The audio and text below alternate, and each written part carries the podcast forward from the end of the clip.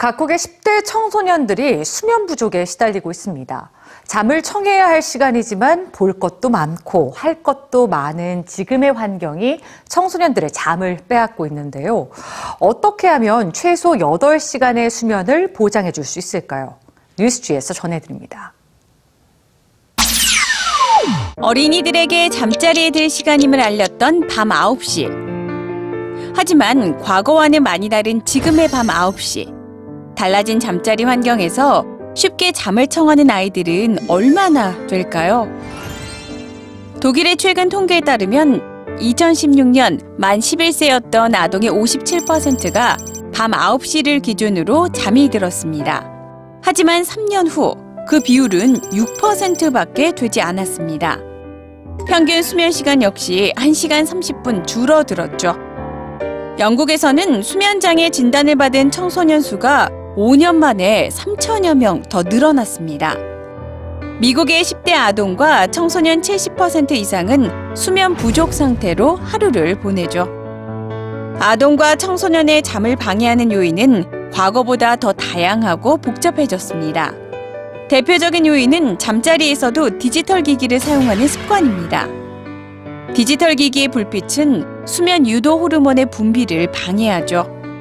또한 불안과 걱정 같은 심리적 요인도 아동과 청소년의 잠을 빼앗습니다.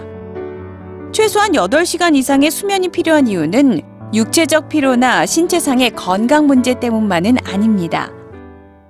수면 부족이 청소년의 음주와 약물 남용, 싸움과 자살 시도 같은 일탈 행동과 직접적인 연관이 있다는 연구처럼 수면 시간이 짧아질수록 정신적인 문제를 겪을 가능성이 높아집니다. 청소년이 겪는 수면 부족을 그동안 간과되어 온 건강 재앙으로 인지하기 시작한 영국에선 학교에서 수면 교육을 실시할 것을 검토 중입니다.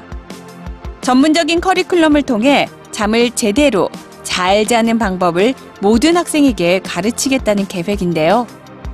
최근 미국에선 청소년의 수면 시간을 늘릴 수 있는 확실한 방법이 실험을 통해 증명됐습니다. 지난 2016년 오전 7시 50분이었던 등교 시간을 8시 45분으로 1시간가량 늦춘 시애틀의 두 개 고등학교에서 일어난 변화입니다. 많은 이들이 등교 시간을 늦추면 그만큼 더 늦게 잠자리에 들어 수면 시간은 같을 거라고 예상했는데요. 예상을 뒤엎고 학생들이 잠이 드는 시간은 비슷했습니다. 대신 늦춰진 등교 시간 덕에 수면 시간이 34분 늘어났죠.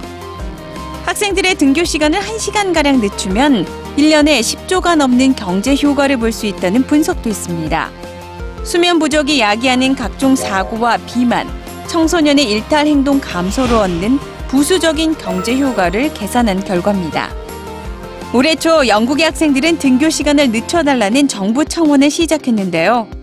피곤을 호소하는 학생들이 영국 사회에 제시한 새로운 등교 시간은 오전 10시였습니다. 아동과 청소년에게 꼭 필요한 수면 시간은 최소한 8시간 이상입니다. 하지만 과거와는 달라진 환경에서 잠을 청해야 하는 학생들.